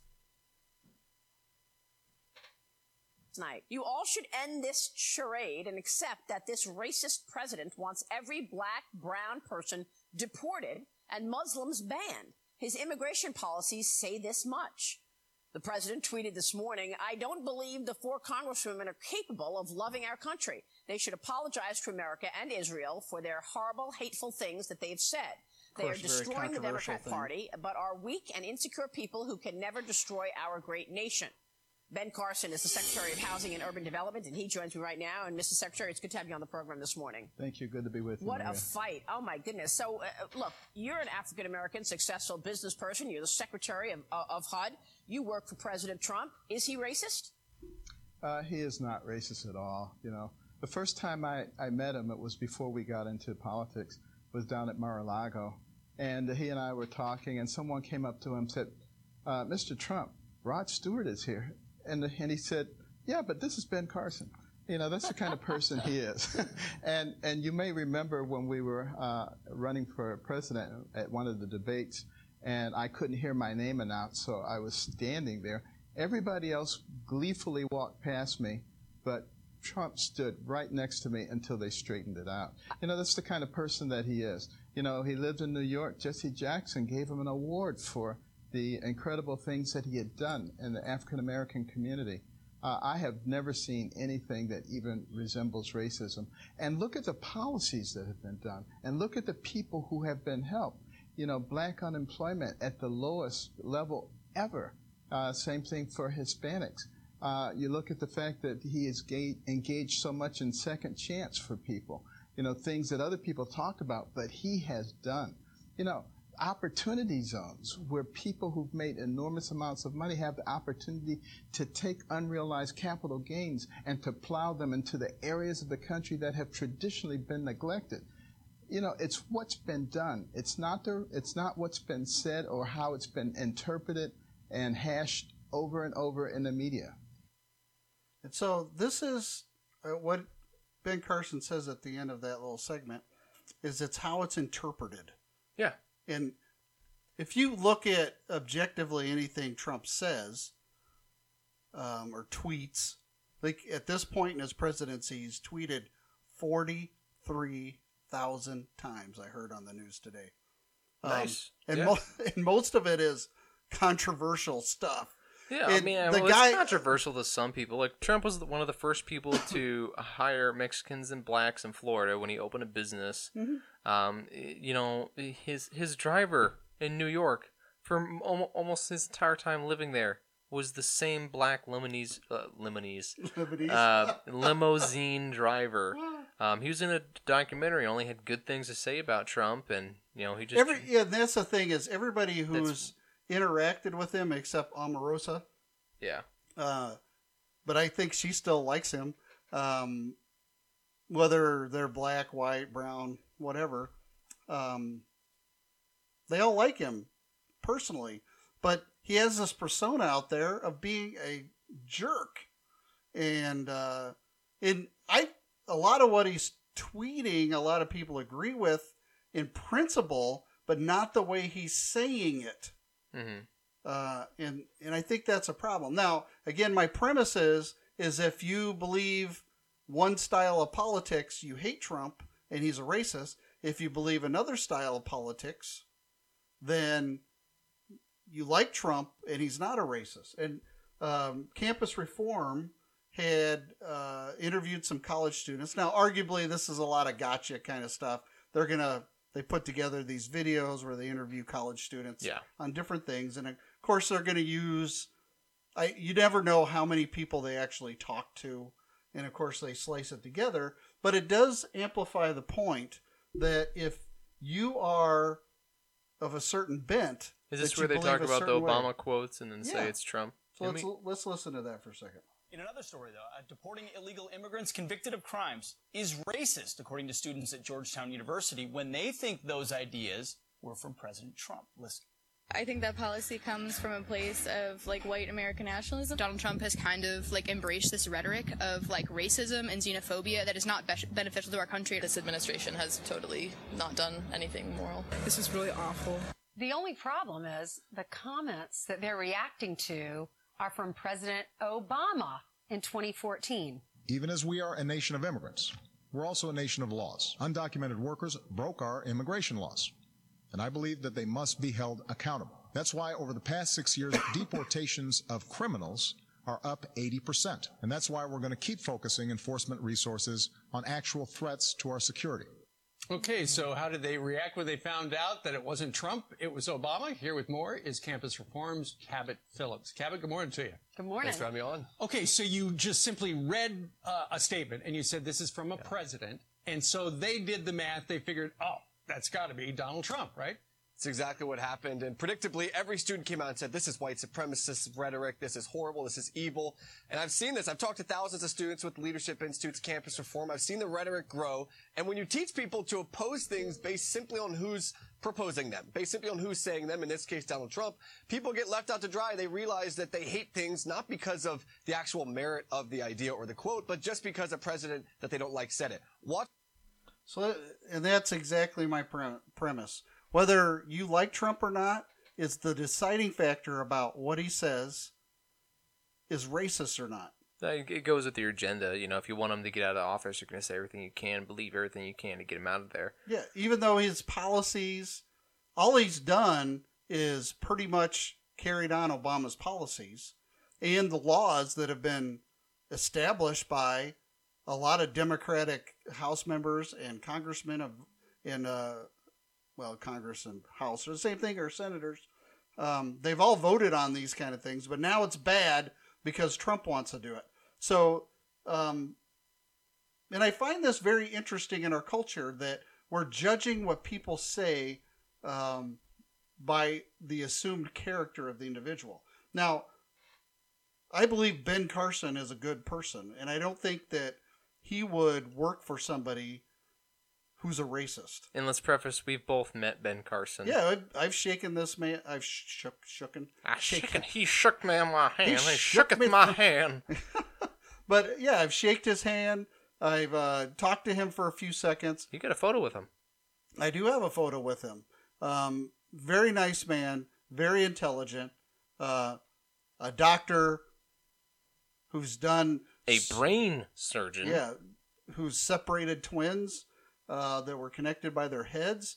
Uh, very intelligent man, very dedicated person, and I appreciate him. And I don't think he's going to lie to me. But he is right when he says it's how people interpret it. And this gentleman from Campus Reform uh, brings that out. Let's wa- let's listen to the rest of the quip clip because there is something interesting. One of the college students says at the end of what I clipped. Realize that they hate things not because of the actual merit of the idea or the quote, but just because a president that they don't like said it. Watch what happened when I told these students that the white supremacist quote that they hated was actually from their beloved President Obama. I'm going to show you the person that said that quote. Is that surprising? Yeah, a little bit. Why is that surprising? Because I thought it was the Trump administration. Yeah, it's quite surprising. I thought it was from Trump. I didn't expect it to be Obama. Do you think it's still a practice of white nationalism, though, to deport criminal illegal aliens? I think the way Trump's doing it is. Obama actually deported more people, though. So it's, in practice, it was more from Obama, though. What's your question? I mean, it just shows the hypocrisy in politics. So one person can say something five years ago, and next thing you know, it doesn't apply to them anymore. Wow. I think you could attribute a Mother Teresa quote to Donald Trump, and many What's college students would blindly say, well, that's evil. That's coming from a place of hatred. It's very sad to see just how intent people are on opposing everything he does. And also, it shows, I think, how quickly the left has radicalized on immigration. Five Yes. years ago, what every person could agree is reasonable, deporting people that have broken the Yeah. law again and committed crimes, now that's considered racist. And I think it's the rhetoric of the left now to the point where you're either pro illegal immigration Right. or you're anti-immigrant. That's a false dichotomy, a false decision that many college students have been given, and I think it leads to this kind of, uh, of rhetoric on campus. So the whole idea about illegal immigration is another story, but I'm using this clip to amplify the fact that all of these college students are probably sitting around professors who hate Donald Trump Mhm. and uh, are espousing that left and right. And so as soon as anything's attributed to Donald Trump, it becomes bad. And uh, they they are acting like non-player characters. Did you a- say NPCs? NPCs? It's Well- not player. It's not non-player character. It's not playable characters. That was non-player. No, not playable characters. Not playable ca- NPC. NPCs. You're being an NPC right No, you're being the NPC. No, you're Yeah, being an NPC. mine, mine, mine. But um, yeah, so the the whole premise here, I I think, is cultural, and I think this is where the the concept of the next election is going to end up. Forty percent of people are definitely going to vote against Trump. Forty percent of people are definitely going to vote for him, and there's this twenty percent that's in the middle that's going to sway the election left or right, uh, Republican or Democrat, no matter who's running.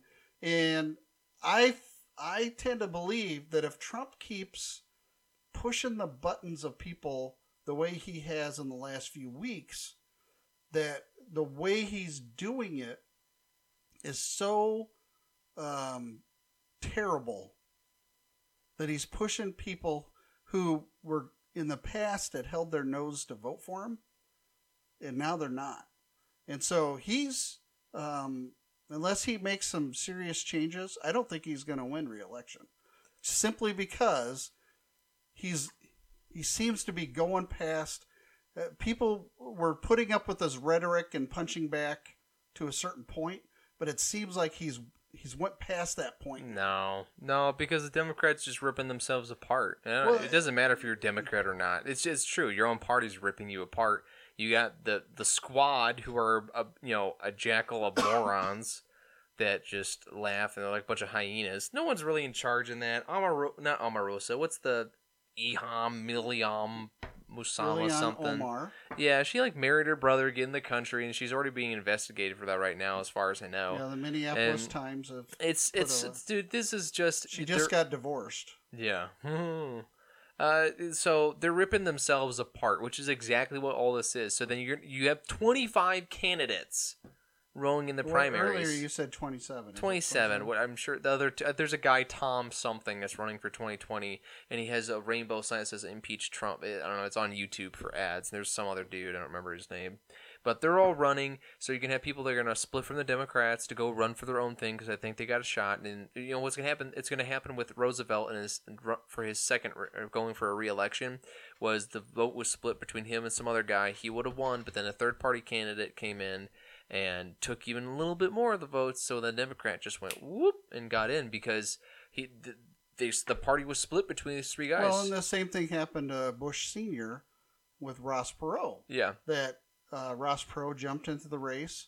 He split the conservative vote between Bush and Perot, and that's how Bill Clinton got elected his first term. Yeah, and, and that that's that could happen for the Democrats, where instead of you're just gonna have Bernie, who who either uh, I, I'm- don't know yet. I, f- I- I think he's gonna stick with the Democrats because they that's where all the money is, that's where the power is. But it's, but it's gonna probably become uh, towards the end if it's getting close enough and he knows he's not gonna get into it. What he's gonna do is he's gonna separate from the party, or he's just gonna the Nat, the American Socialist Party. He's just gonna go ahead and do it. Um, and then you're going to have the Justice Democrats are going to take like Kamala Harris or something.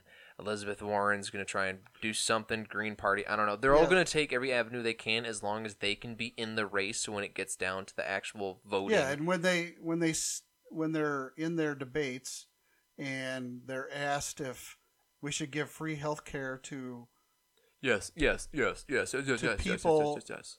Uh, who are immigrating to the country illegally, and they all raise their hand. And of course, there are already in states like California giving out free education and um, free everything. And we talked earlier about our budget deficit just blowing all kinds of records. Service on the debt now is reaching a point where it's a um, almost getting to a point where it's going to surpass our military spending pretty soon. How do we keep giving away this free stuff? And these kind of left lean policies of these far left positions have actually got the National Gover- Governors Association up in arms.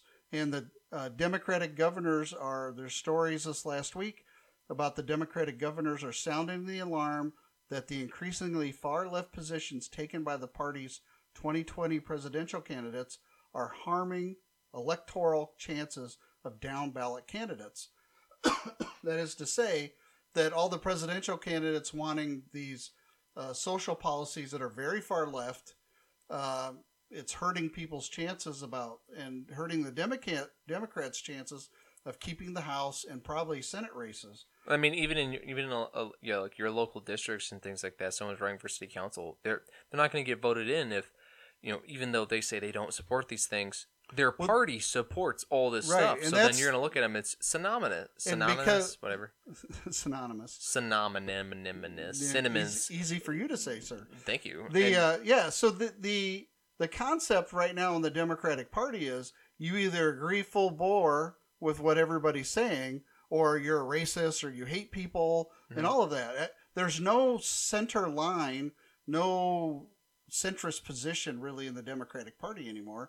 It's way to the extreme. The Republicans are kind of going that direction as too as well, but they are not as wrecked right now as the Democrats are. And these governors are saying um, the warning comes as Democrats running for the president for president have fully embraced numerous positions, including universal health care, decriminalization of illegal immigration, that would have put them on the fringes of the party during the last election cycle. And the governor of Rhode Island, who uh, is the head of the Democratic Governors Association, says, I don't think that's good policy or good politics. And so I, she, the New Me- the governor of New Mexico, um, says, I think it scares people. And one of the most volatile issues likely to cost Democrats politically is universal health care that also ends private insurance. Now, the one thing uh, that um, the Affordable Care Act that allowed you to keep your insurance did not allow you to keep your doctor, which is what Obama promised. Keep your insurance, keep your doctor. Yeah, but it changed up everything to make it actually more difficult, and people lost And then they tax you if you don't have their insurance. oncologist and all yeah all those kind of things where they could they had a chance to free up things costs would be so much less with health insurance if they would open up borders that's another s- subject i don't want to get totally into right now but the principle right now is what you're saying uh, and what we were talking about whether trump's a racist or not and the subjectivity of people is Yeah. that it scares middle america And, and, and this is what and I'm going middle back. income people And this goes back to like the average American not caring about the, the budget and things like that. And that's the, that's the thing. The average American doesn't because the average American is fairly Democrat, fairly liberal, um, just going by the numbers. So they don't care about the numbers because if they really did, this stuff uh, would scare them. n- Not just because like, hey man, I don't know, this is this is starting to get a little funky because you can not care about a subject all you want. Um, but at some point, someone like gets really hardcore about saving the dolphins, like they're gonna marry a dolphin. You're gonna be like, okay, hey, but I mean, I don't, I'm, I'm all with you saving the dolphins. I don't know that much about the dolphins and what's going on, but like, I'm, I'm with you. But you're starting to freak me out. And that's the same with this. Yeah, free healthcare, and then someone's like super die hard about it, and they're like getting into things. You're like, well, that doesn't, that doesn't make any sense. Yeah, they start getting more and more to the detail, and you're like, no, starts to break down Yeah. eventually. So that and that leads us to our next kind of topic is The this, bad Barney. Well, this whole concept of a fifteen dollar minimum wage. Yeah. Now, what's happened in the Bernie Sanders campaign in the last two weeks, I think, is an example of what's going to happen around the nation. So let's let's then do our first clip about this, of just kind of explaining what's happening with uh, Bernie's unionized campaign workers. Bernie Sanders repeatedly pledging to raise the minimum wage for workers. That the working class of this country is sick and tired of working longer hours for lower wages. We have got to raise the minimum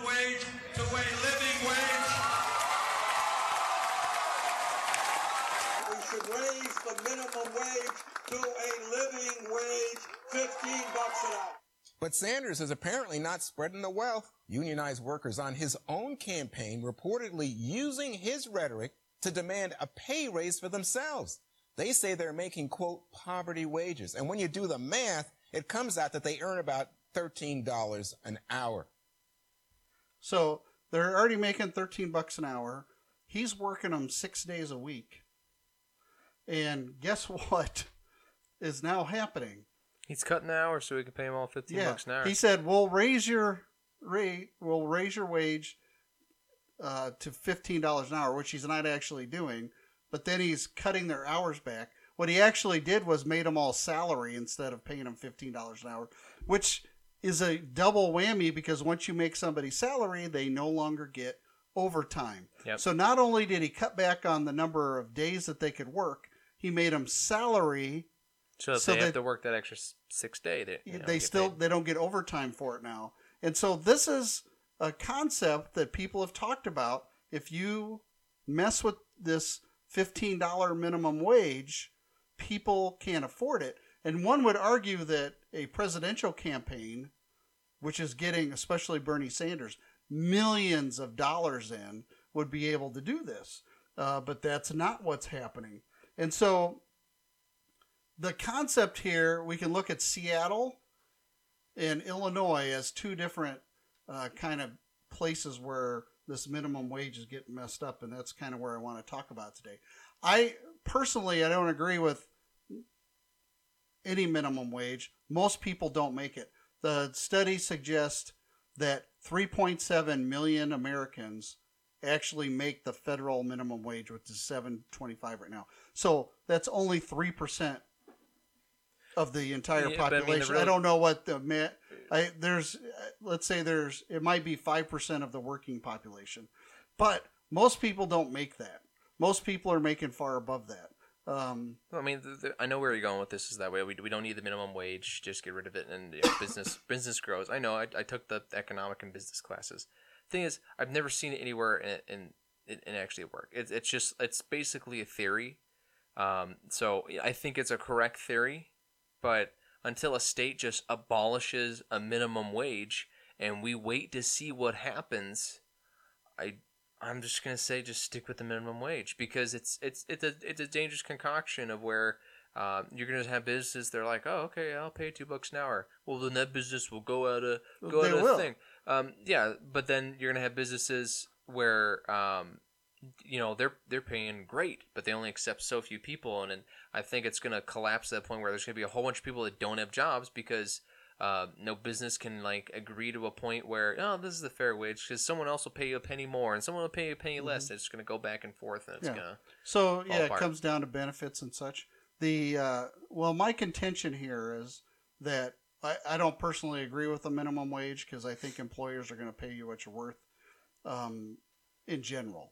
Now I know there's some, we know there's unscrupulous people out there, and there's people who are desperate, like the Scarlet Letter of our time is having a felony on your record, and those people are going to be desperate, and they people are going to pay them a low wage to get them in the door because they have a felony.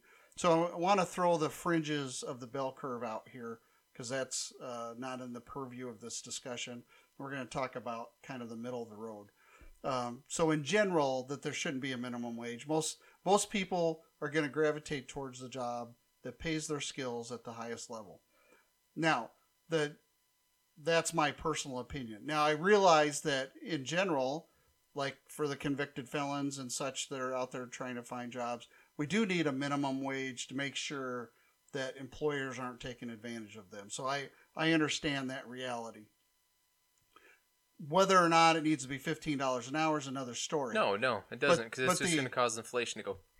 yeah through the roof but the the reality is is that um, places are going to increase the minimum wage, and certainly if one of these uh, uh, Democrat um, presidential candidates get in, they're going to raise the federal minimum wage. Whether it ends up being fifteen dollars an hour, who knows?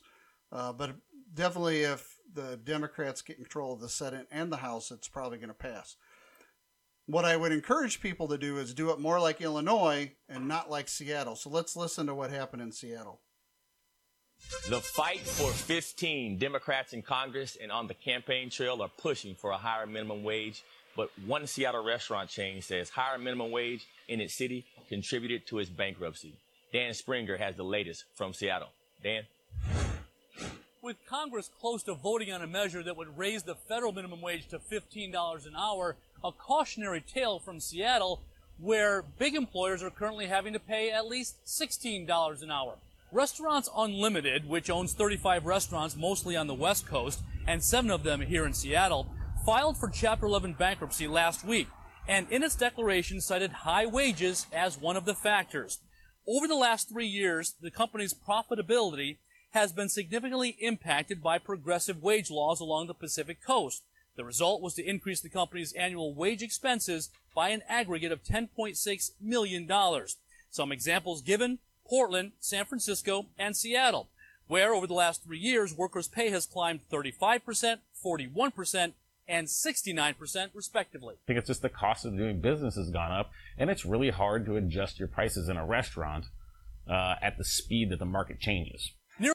And so he's talking, this is really a terrible statement by this employer. The market didn't change, the government imposed a new pay scale. And this is what he's getting at, and this is my premise, is that Seattle overnight pretty much just increased the minimum wage and said, you guys comply. And then they've also added, if you're a business that starts out in Seattle and you want to move outside the city limit to pay your workers less, there's a fine for doing that now. Yeah. To try to keep employers in the city limits of Seattle. And um, for him to say that the market did this is an incorrect statement. The government actually did it. Well, when the government controls the market at that point, you know, what's the difference? Right. Yeah. So, uh, but the thing is, is that Seattle implemented this so fast, it didn't give ch- businesses a chance to adjust prices because if you adjust prices too fast, then all of a sudden you lose all your customers. So It's let's hard to listen to the adjust your prices in a restaurant uh, at the speed that the market changes. Nearly every Democrat running for president in 2020 supports raising the federal minimum wage to $15 an hour, and the bill to do that will be voted on the House floor on Thursday. The nonpartisan Congressional Budget Office just released its report on more than doubling the federal wage floor. It said 17 million workers would get a pay raise, and 1.3 million people would be lifted out of poverty. But on the downside, close to three times that many could lose their jobs as companies get more efficient. An advocate for $15 in Seattle says that's way too pessimistic based on what she's seen locally and with Restaurants Unlimited. There's been 111 restaurant openings in Seattle. So clearly people see that this is a great market for opening a restaurant. And I think that there was something else going on. 29 states currently have laws on the books which pay a higher federal minimum wage than the 725 that it's been at since 2009. Back So my contention is Seattle again raised the minimum wage too quick. It wrecked businesses. Illinois recently um, voted to have a $15 minimum wage. And here's how it's being implemented is over the next um, six years, it's going to go from 825. Uh, after the first of the year, it's going up to 925. And then next next summer, it'll go to 950. And then every so often, it, yeah, um, the next year, uh, the next first of the year will go to 10. And then every year after that, up through 2025, it's going to go up to $15 an hour. now, that's going to increase everybody's wage. Uh, the battle in the Illinois state uh, legislature was to have $15 in Chicago and then other areas around the state, which doesn't have the same cost of living as Chicago, would be allowed to adjust to a different level, like maybe 12. Uh, but the state devoted, the entire state would do the $15 an hour. Now, of course, instantaneously, it's going to give people a pay raise. Yeah, it's what we, we you and I have talked about before. It's like if if the national the federal minimum wage became fifteen bucks an hour, I would say six months, not even into a year, everyone would start seeing like, wow, my bank accounts are growing, or you know, I'm spending money. It's gonna be great for the economy. Um, but then after that six months, the inflation's gonna hit like crazy because you're gonna have people that are spending the money just left and right. And then you're gonna have people that aren't spending any of it, and it's just gonna throw the economy totally in, in into a whack because it's gonna be this huge like Well, sugar rush out of nowhere. Yeah. And- It- what happens is prices adjust for that. Yeah. So if you're making ten dollars an hour right now, prices will adjust to where that becomes the norm, and then all of a sudden that ten dollars an hour doesn't feel so great anymore. Yeah, and it's it's the gas station attendant thing. I always tell people is like, look, that one that ninety nine bag of chips at the gas station is where the ba- the gas mm-hmm. station makes its money. The attendant in there making seven twenty five. If he's making fifteen bucks an hour the next day, that ninety nine cent bag of chips is now going to be like three fifty bag of chips Wow. because they need to be able to afford the kid. They can't aff- you, can't afford thirty two thousand dollars a year just selling like dollar bags of chips. Yeah, well, uh, when I was a kid, I remember when candy bars hit 50 cents a candy bar. And I went, excuse me, and I went to uh, buy a candy bar uh, actually yesterday, a Skor bar, very good, one of my favorites. Dollar forty nine. Yeah. So it's went up. Uh, what would that be? Two hundred percent. Yeah. Uh, since I was a teenager. Um, so in uh, basically thirty five years, the dollar has went down that much in value, and that's a byproduct of how people are paid. Now, the one thing that I want to bring up with everybody that tends to get lost in discussions about the minimum wage is the fact that many unions um, salaries or the, the the negotiated contracts that they have state that and you can look in the show notes once they're posted on Facebook uh, several stories about this that they are guaranteed a certain percentage in a certain amount over the minimum wage Oh, and you wonder why I had some issues with uh, some of the, the unions out there. Was it because they're doing the same job, but they're getting paid, you know, hundreds of dollars com- dollars compared to some people, and you Right. just wonder, like, what the heck is? Yeah. So if the minimum wage goes up, uh, there's many unions, not all of them, that have negotiated into their contracts that they are going to get paid so much more than the minimum wage. So, um, and usually union workers are making um, above average in the certain jobs that they make or the certain jobs that they do. So they're going to get a pay raise. The bottom level workers that are making minimum wage are going to get a pay raise. But guess who doesn't get a pay raise in all this? The if if uh, the pay rate goes from eight fifty to ten bucks an hour, the person making eleven dollars an hour, they're not getting a pay raise in the middle of this. Almost never does an employer give them the same dollar fifty an hour jump that the eight fifty worker gets, and their costs end up going up because the aggregate per hour wage out there goes up, which makes prices eventually creep up. And so the $11 an hour, $12 an hour worker gets screwed in the process. And so people don't often talk about that, uh, that these middle wage, middle wages, they're above the minimum wage, but they're not super, you know, just basic middle class, lower middle class wages. They're the people that get screwed when the minimum wage goes up that the lower workers get a little bump and the people on the higher end of the bell curve get a bump, but the people in the middle they get screwed. And one thing you gotta look at is well, two things I'll say before you move on is like if you if you're making twelve bucks an hour, you know you're making like 24, 25, maybe thousand a year. If you you penny pinch like crazy and you have ten grand in your savings, like you work really hard to build your savings up. With- the adjustment for minimum wage and the money up, uh, the inflation, that ten thousand then isn't worth ten thousand anymore. You know how much you've worked to build that up. Yeah. is it's worth like maybe seven thousand. Okay, yeah, because every most of the people running for president have what's considered the modern day uh, money theory, which is the government can print whatever money they want. Yeah, that's totally wrong. Devalues your savings. Yeah. So if you're a person, and this, there's no reason to say. I mean, you have a savings account, I know. Yeah. Because mom and dad taught you to do that. I have a savings account. My savings account gets like two point two five percent interest. Yeah, I don't. I don't even do that. I just have a money market account, which I know is a little risky sometimes because they can uh, crash technically, but it, because because the amount of money that you get from the interest is like nothing. Even if it's the two percent, it's like here's two pennies a month. When I'm I like, took that's my not worth it. when I took my first certificate of deposit out when I was uh, 17, Mhm. five hundred dollars, I was getting eight and a half percent interest on that certificate of deposit. I don't even get anywhere near that on my CDs today. Yeah. it's still two. I think the highest one I have is two point six percent. So it, I, and this all is it, it messing with people. So yes, I understand that governments are going to raise this minimum wage, but at least do it the way Illinois is, where it's a slow, steady process over time, not like Seattle, where it basically kind of happened too quickly and it disrupts businesses. No, I will say that the Quad Cities, I think, um, raising the minimum wage would be pretty good because uh, for me, I've worked several jobs here and I've tried looking at other jobs.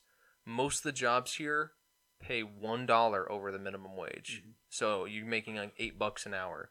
Well, this will Um, be an interesting study in, in minimum wage dynamics since the Quad Cities, of course, straddles the Mississippi River, and you have uh, Davin- Moline and Davenport. side. Davenport and Bettendorf in Iowa, which isn't raising the minimum wage, but Moline, East Moline, and Rock Island on the Illinois side of the river, which will be raising the minimum wage, which includes uh, the largest employer in the area, which is John Deere Manufacturing. So it'll be an interesting dynamic to look at to see how the raise in wages on Illinois is going to affect the Iowa side of the river. Someone at work tried to convince me that, uh, oh, the new law is going to be set so if you don't live in Illinois, you can't get the minimum wage. I'm like, no, it's the minimum wage. Like they can't pay you any lower. Yeah. Uh, but I, yeah. I think there's some caveats in there. But but yeah, if you go over there and you start working at McDonald's and they're paying you fifteen bucks an hour, and you come back to Iowa, you're making bank. Yeah. Because it might not be worth a lot over there, but it's worth a lot more in Iowa. Yeah.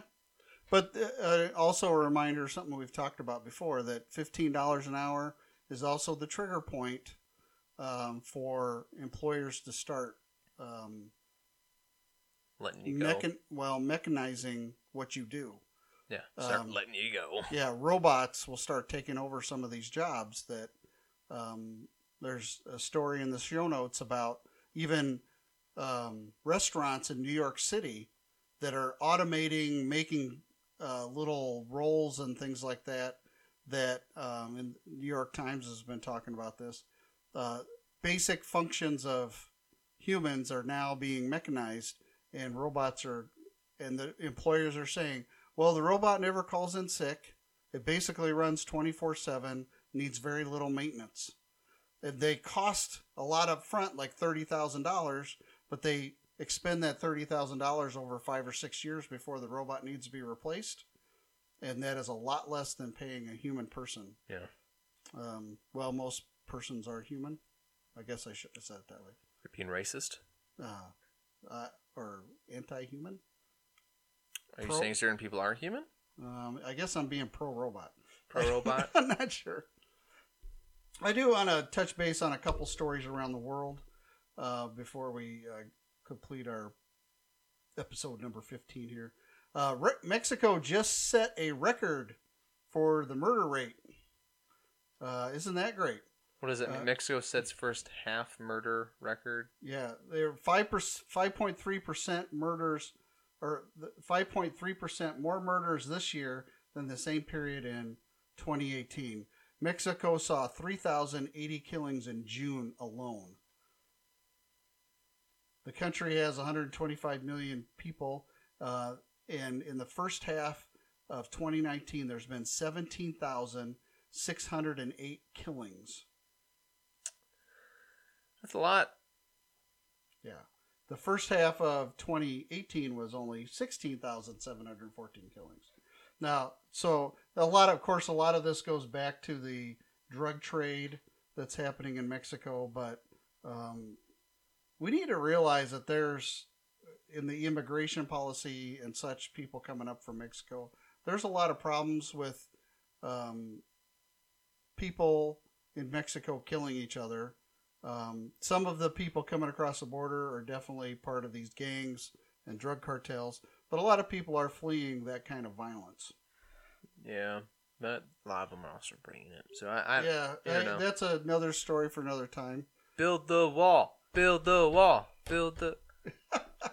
We're gonna make Mexico pay for it. So something very interesting happened happened last week that not a lot of people talk about. Of course, remember Michael Phelps from the last couple of um, Olympics. Uh, great. Yeah, the crackhead. Outside Um, of Walmart. Yeah, but uh, he did break a lot of records and won a lot of gold medals. Uh, but a 10 year old record held by him in the 200 meter butterfly was just broken by this uh, kid in Chechnya. Um, let's see, how old was this kid? Uh, I lost it here in the story. 19 year old. Hmm. Um, and so this record that Phelps had uh, for the 200 meter butterfly has been uh, held for about 10 years. But this uh, 18, 19 year old kid in Chechnya, or Hungary, I should say, not Chechnya, Hungary, uh, broke the record, which I think is pretty cool.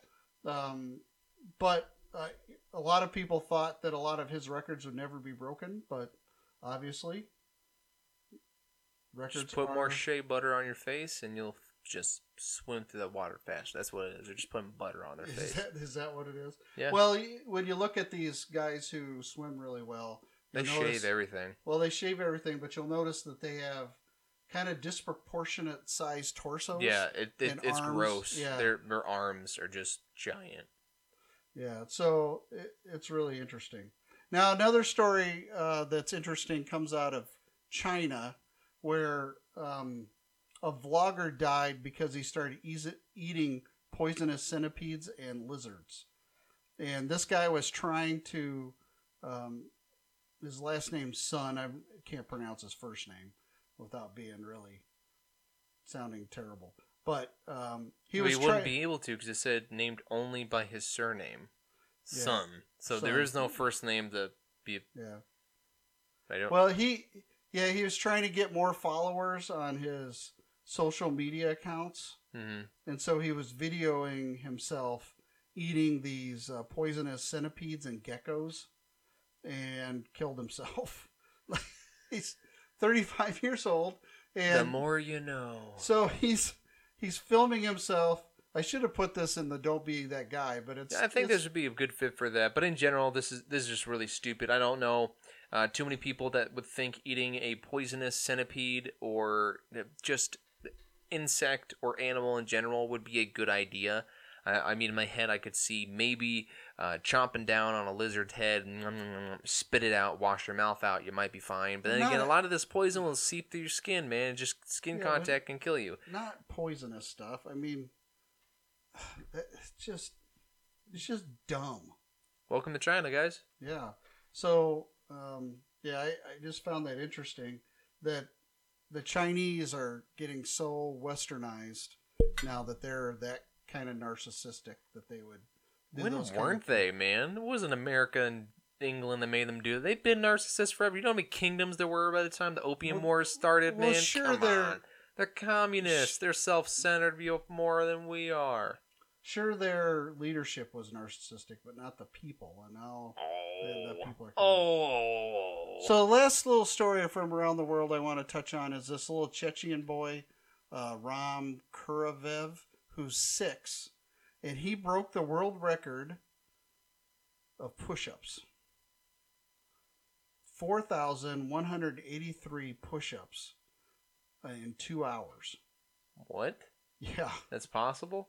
Uh, yeah, it's kind of interesting. They show a little video of him doing it. Every once in a while, he stops and then he'll do like six real quick. Uh, but this kid is jacked. He's uh, so if you click on the link in the show notes, and uh, you'll see the video there of this little guy, just this little six year old, just doing the press ups. And there's these. Uh, there's a guy from Guinness and a guy from uh, someplace else that just have little counters in their hand, and he they're just sitting there clicking it off, and they uh, followed him for two hours, and he's just doing these push-ups like crazy. Four thousand one hundred eighty-three. Now, the old guy here does twenty push-ups every morning. Uh, so Really? yeah, but uh, I was wondering what that big thud and oh every morning well, was. occasionally because of uh, playing softball or whatever I do, I uh, stress my shoulders or my arms a little bit. So yeah, occasionally I have let out a little. You gotta do a couple push up or pull ups. Yeah, Why don't you do some of those? not right now. Hmm. So uh, as we finish up our time here, two stories just to um, end on a positive note. Uh, what do you, there's a story that came out in CNBC.com about what the top most grossing films of all time are. Right now it's Endgame. Well, that this uh, they did a study um, checking on on tickets and using um, a certain year's price point for the dollar to figure out. Um, they adjusted for inflation basically to figure out what the top ten highest grossing films of all time. Um, and Endgame didn't make it into the list. It, but what it, do you think? not okay. You're going you need to make it sound like the Endgame's not even on. Like we're mentioning this. It starts the article by saying Endgame is now the most, like the highest grossing box office thing ever. Well, because of pure dollars, but um, they went back and did a um, I don't remember. I think it was 2017. I think the story says that um, they based it off dollars from 2017, and then went back to the tickets average price of a ticket, and then went back with the amount of tickets that were sold and did this kind of comparison. I thought it was quite interesting. I didn't guess, uh, but three of the movies in the top gross. So number ten is Snow White and the Seven Dwarfs. The Number, Exorcist. Number nine is The Exorcist. Number eight, Doctor Zhivago. Right. Doesn't sound familiar. Number seven, Jaws. That's one I guessed that Jaws was in the mix. Number six, The Ten Commandments. No, really. And number five was Titanic, the James Cameron I'm the King of the World. Number four, E.T. the Extraterrestrial. Number three, Sound of Music. And I think Sound of Music and uh, Snow White and the Seven Dwarfs actually made it in there because they've been re released several times. Yeah. Number two, Star Wars, the original, 1977. And number one, Gone with the Wind. Now, part of the reason they say Gone with the Wind was in there is because uh, nowadays, when you go to the theater, there's like, I don't know, when we go to the local multiplex, there's 30 movies Yeah. that we can choose from. And back when Gone with the Wind came in, uh, Pick two or three. yeah, there was only two or three. And so- Now, I will say one thing that I don't think you were mentioning is that a lot of those say over the past 80 years, all the tickets sold for reruns and the bot and all this kind of stuff. It's not just like the original weekend box office thing. And So it's like, Yeah. But I, I thought it was kind of interesting to see that. And the last uh, story I want to hit on today, which is something that's kind of interesting Queen's Bohemian Rhapsody becomes oldest music video to break 1 billion views on YouTube. Woo! And I think that's uh, really a cool thing that that song that uh, was produced so many years ago has just hit a billion views. The music video was released in the 70s, and so it's been out there about 44 years. Um, and it's been viewed that many times. Of course, it's been um, rehashed in different ways. Very popular song by Queen. Queen's a band that you either you like them or you love them. Uh, their their hits were very popular, but their B sides and such weren't as popular. But um, I, I just think that's really a cool thing, and it's well deserved by Queen. I don't. They all look funky. I, I like Queen. When I sold the truck to Girl Child, um, I left a Queen uh, cassette tape, their greatest hits, in there. That was just what I listened to all the time. I want to ride my bicycle. I want Sure. to ride my bike. That was like one of my favorite Some songs. Classic songs out there, yeah. The uh, but I, I'm just proud. I it's something from my childhood. One of those songs that I Woo, go gay people. Yeah. Oh, wow. You had to go there. What? They, he's, he's gay. Well, yeah, yeah. I'm saying, yeah, go gay people. There you go. Music video for you guys. That, uh, you know, that's a good representation of y'all. Well, that's about it for today. We'll be broadcasting from the basement again next week. I'm the old guy. And I'm the man child. Don't forget to cross the streams of consciousness with others, as we've done with you. Until next week, don't fall up a down elevator. And remember, if I don't make it back, you made me come here. See you next time. God bless you. All right. Thanks, guys.